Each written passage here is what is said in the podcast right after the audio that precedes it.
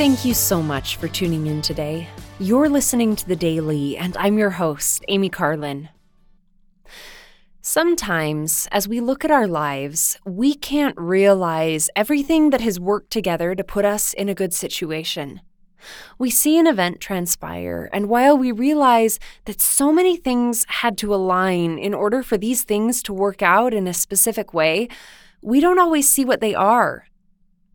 I once read that in stories written about time travel, characters are always worried that some small action they take in the past will severely disrupt the events of their future.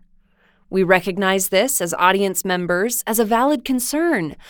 But in real life, we never think of our present small actions having great and lasting consequences. And yet they do. By small and simple things are great things brought to pass. Similarly, we see light from hundreds and thousands of light years away. The Lord had to place the Star of Bethlehem precisely so that the wise men would see it, and so it would lead them to the right place at the right time to find the Christ child. The Lord was born through the lineage of David and fulfilled countless other prophecies of his coming. All these things were coordinated and organized so everything could time out perfectly. Joseph was sold into Egypt by his brothers, particularly Judah, but he could see, after all that he'd been through, that he was placed in a position to preserve the seed of his father.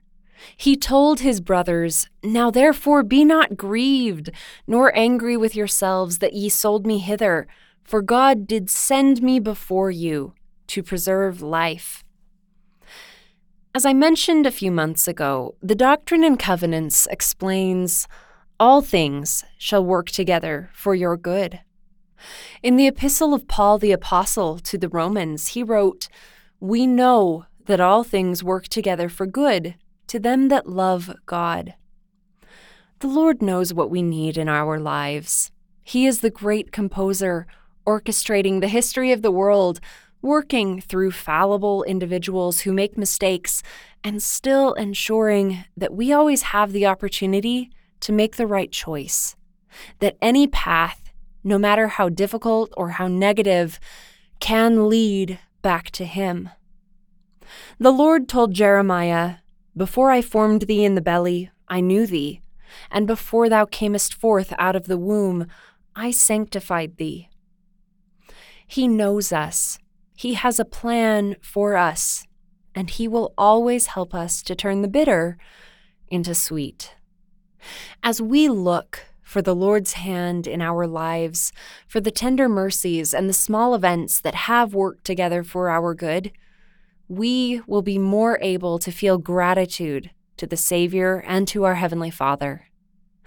Thank you again for listening today. The Daily is brought to you by The Church of Jesus Christ of Latter-day Saints.